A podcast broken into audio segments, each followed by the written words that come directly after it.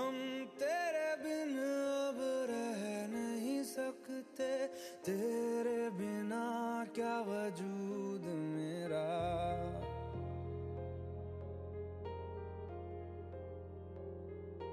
हम तेरे बिन अब रह नहीं सकते। तेरे बिना क्या वजूद मेरा? तुझसे जुदा अगर हो जाएँगे तो खुद से ही हो जाएँगे जुदा। क्योंकि तुम ही हो, अब तुम ही हो, ज़िंदगी।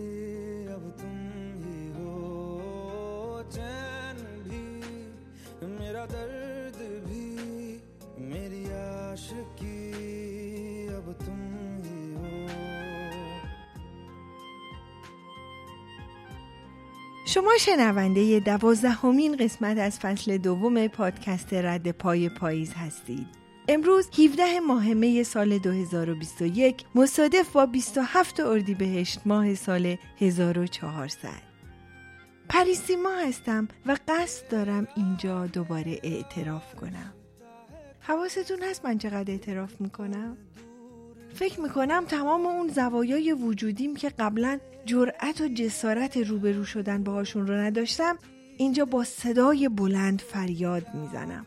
و از این حیث خیلی خوشحالم. نمی‌تونم کتمان کنم که علا رغم این که همه جسارتم رو در بیان بعضی خاطرات تلخ زندگیم به کار میبندم اما بازم سخته. در حالی که بعد از اتمام با خیال راحت آهی می‌کشم و به قول انگلیسا چپتر کلوز تمام. از اونجایی که یکی از شنونده های پراپا قرص و پیگیرم گلگی کرد که چرا خاطرات و داستانات همش غمانگیزه و چپ و راست اشک ما رو در میاری؟ باید بگم باور کنید خیلی تلاش کردم و می‌کنم که یه داستان شاد برای بازگو کردن پیدا کنم. و نمی‌کنم. باور کنید اونقدر زندگی با غم عجین شده که تنها با شاد بودن میشه ازش انتقام دورانهای سخت زندگی رو گرفت. با واقف بودن به تنهایی در تمامی مراحل زندگی در کنار دوستان و عزیزان لبخند بزنید و هم از تنهایی انتقام بگیرید و هم درد تنهایی رو کمتر احساس کنید. یادمه توی پادکست افسردگی بهتون پیشنهاد دادم که گوشه خلوتی یا جای دنجی برای خودتون دست و پا کنید و پاتوق خودم رو در دوبه لو دادم. یه بهانه کوچک خوشبختی دیگه که امروز قصد دارم بهش اعتراف کنم تماشای فیلم هندیه. من با تماشای فیلم های هندی به تمام معنا لذت می‌برم. فیلم های هندی مملو از رنگ، گل، طبیعت، موسیقی، رقص، جوک های احمقانه و دردهای جانکاه. در طول فیلم همراه بازیگرا میرقصم میخندم اشک میریزم عاشق میشم جسارت می‌کنم فارغ میشم و به دنبال رویاهای جدید میرم. انتقام می‌گیرم و مادر و مشوقم را از چنگ دشمنای بشریت و دشمنای خونوادم نجات میدم. تاریخچه علاقه مند شدنم به فیلم های هندی برمیگرده به دهه هشتاد میلادی. اولین سفرم به هند. اون موقع ها از شاهرخ خان و سلمان خان و امیر خبری نبود. اونا بچه مچه بودن. اما سوپر استارها سانجی دات و آنیل کاپور، آمیتاب بچن، ریشی کاپور، جکی شاروف بودن. دیدن فیلم هندی توی سینمای هند صد برابر دیدن این فیلم ها توی خونه با دستگاه های VHS که اون موقع ها تنها انتخاب ما بود لذت داشت. منم مثل همه ایرانیا اولین فیلم هندی زندگیم فیلم شعله بود که در سینما با ترجمه فارسی دیده بودم.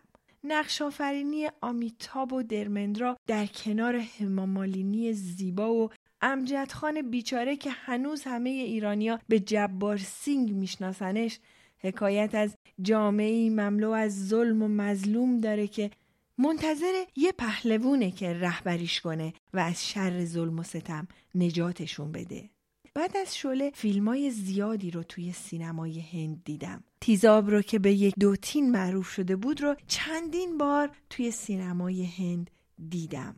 هر بار بیشتر از قبل با داستان کلیشه‌ای پسر فقیر و لات محل که به خاطر عشقش و خونوادش جسارت می‌کنه و جلوی ظالم قوی و پولدار و تا دندون مسلح میسته و آخر فیلمم هم مردم محلش رو نجات میده و هم خونوادش و هم به عشقش می‌رسه.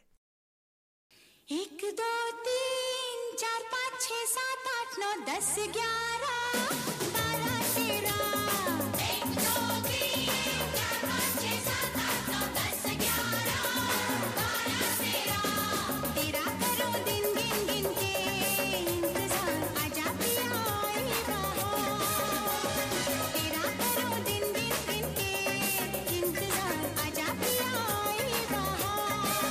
داستانهایی که به زعم ما کلیشه‌ای مسخره و جایی برای تعمق نداره ملتی رو که در سختترین شرایط زندگی می‌کنند رو نشعه می‌کنه.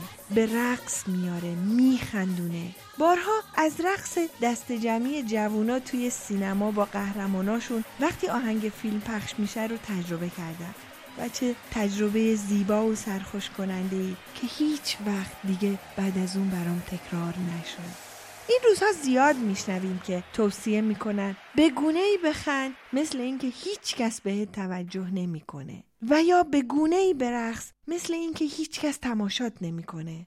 وقتی مدوری دیکسیت جوون در فیلم تیزاب با یک دو تین میرقصید به روشنی این توصیه رو در چهره پسرها و دخترهای جوونی که توی سینما با این آهنگ میرقصیدند دیدم. بالیوود در جامعه هندوستان نقش رهبری جامعه رو به خوبی انجام میده.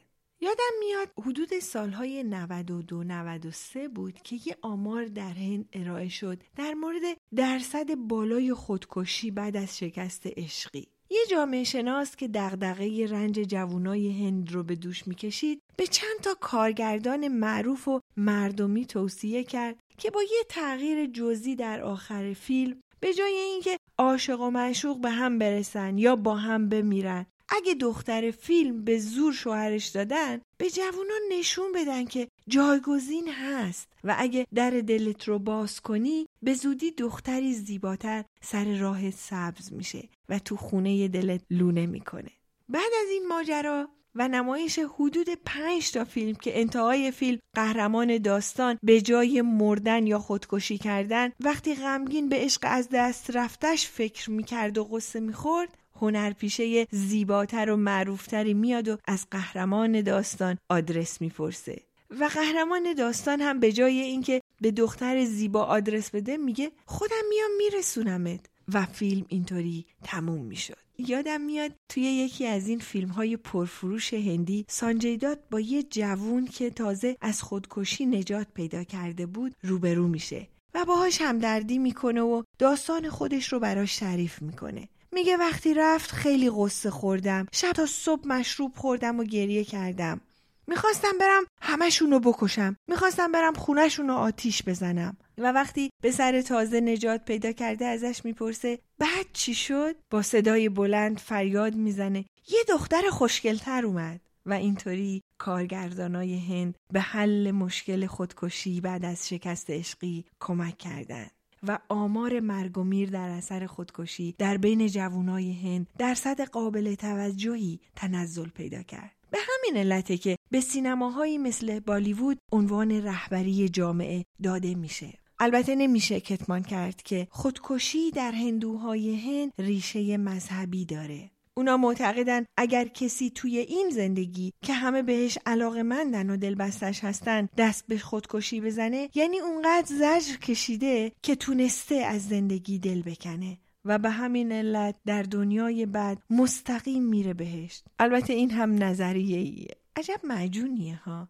یکی برای رفتن به بهشت خودکشی می‌کنه و دیگه ای برای نرفتن به بهشت. به هر حال بگذریم. از سینمای ما که به خاطر شیکی داستانها و بردن جوایز همه نیمه تموم رها میشن و یا کارگردان یه جورایی نشون میده که قهرمان داستان غیر از خودکشی و پناه بردن به مشروب و مواد مخدر راهی نداره که بهتره. حتی کارگردان های ترک هم توی سریالاشون هوشمندانه بارها شعار یا راهی خواهم یافت یا راهی خواهم ساخت رو تکرار می‌کنن و در یه سریال طولانی مثل فاطما گل که محبوبیت به سزایی حتی توی اروپا پیدا کرده نشون میدن که با یه وکیل خوب یک روانشناس زبده یک عاشق دلخسته و یک همراه مادرگونه میشه به بزرگترین مشکلات دنیا فائق اومد. در حالی که بهترین کارگردانای ما نشون میدن همه وکلا رشوه گیرن همه روانشناسا جیره خارن همه عشقا دروغ و همه رفقا دورت می‌زنن. و قهرمانای داستانای ما غیر از تزریق الکل به درون هندونه و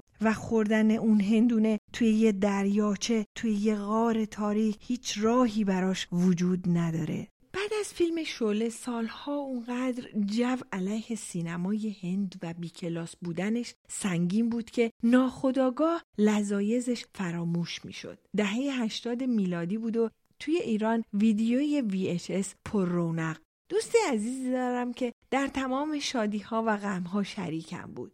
اون موقع هر دو علی کنکوری بودیم و به دنبال راه حلی برای معزل کنکور و هر دو هم مشتاقانه فیلم باز. موقع ها فیلم ها بین دوستا و همسایه ها رد و بدل می شد.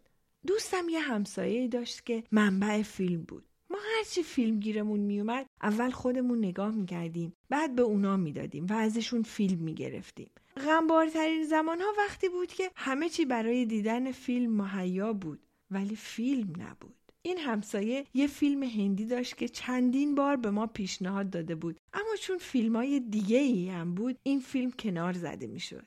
تا اینکه یه شب از اون شبایی که همه چیز بود الا فیلم مجبور شدیم به این فیلم هندی تن بدیم. سال 1986 که همون سال 1365 خودمون می‌شد بود. فیلم رو گرفتیم و با ناخشنودی و بیحوصلگی فیلم رو توی دستگاه گذاشتیم.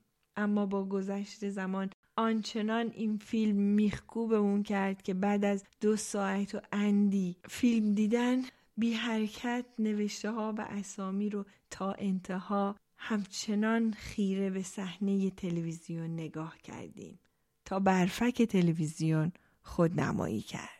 و مایی که تنها فیلمی که حاضر بودیم برای بار دوم و سوم ببینیم فوتلوس با بازیگری کوین بیکن و لوری سینگر بود ساعت یک شب فیلم صدمه رو درست بعد از اتمام دوباره دیدیم. صدمه یکی از بهترین فیلم های سینمای هند با بازیگری سری دیوی جوون و کمال حسن که اون موقع ها خیلی پرطرفدار بودن با کارگردانی بالو مهندرا rate 8 و 4 دهم رو در IMDb داره. داستان دختر زیبا و تحصیل کرده ای از یه خانواده فرهنگی که در اثر تصادف ضربه به سرش می‌خوره و دچار فراموشی میشه.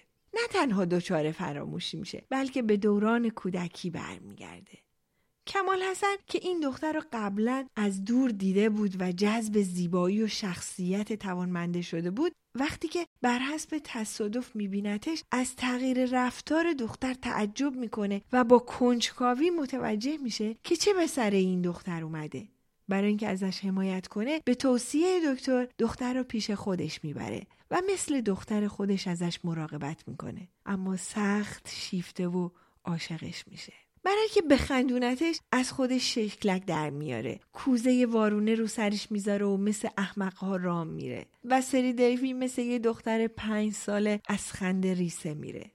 به رسم رندی ها موهای بلند دختر رو هر شب روغن می‌زنه و میوافه و با تمام وجود عشق و محبتش رو به پای سری دیوی زیبا که در نقش دختر بچه خلوچل به زیبایی هنرنمایی می‌کنه میریزه. تا اینکه یه معبدی رو پیدا می‌کنه که سری دیوی رو اونجا می‌بره تا شفاش بدن. اما بهش میگن یه هفته نباد اینجا بیای. در طول این یک هفته کمال حسن مرتب میومده و از دور تماشاش می‌کرده. از طرف دیگه خانواده دختر که سخت دنبال دخترشون میگشتن از طریق پلیس محلی ردی از دختر رو می‌گیرن. اما فکر می‌کنن که کمال حسن دختر رو دزدیده. روز آخر که کمال حسن می‌خواسته با چهره ای آراسته جلوی سری دیوی حاضر شه بهش خبر میدن که خانوادهش اومدن و دارن دختر رو که حافظش برگشته و تنها اتفاقات دوران بیماریش رو به یاد نمیاره با خودشون می‌برن.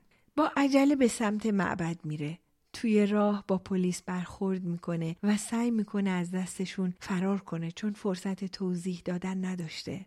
چندین بار توی گودال هایی میفته لباساش کثیف و گلالود میشن و یه جا به سختی پاش به سنگی می‌خوره و پاش در میره و میلنگه.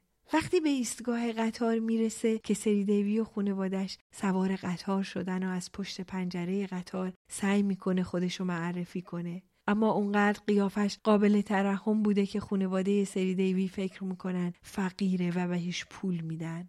بعد میره اطراف یه کوزه شکسته پیدا می‌کنه روی سرش می‌ذاره تا شاید سری دیوی یادش بیاد و شروع به دلقک بازی هایی می‌کنه که اون موقع ها برای خندوندن سری دیوی انجام می‌داده.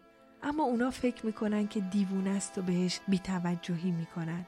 قطار راه میفته و کمال حسن لنگون و مستصل تا اونجایی که قدرت داشته دنبال قطار میدوه. اما اونا میرن. و همه تعلقات خاطر کمال حسن رو با خودشون میبرن و داستان اینطوری تمام میشه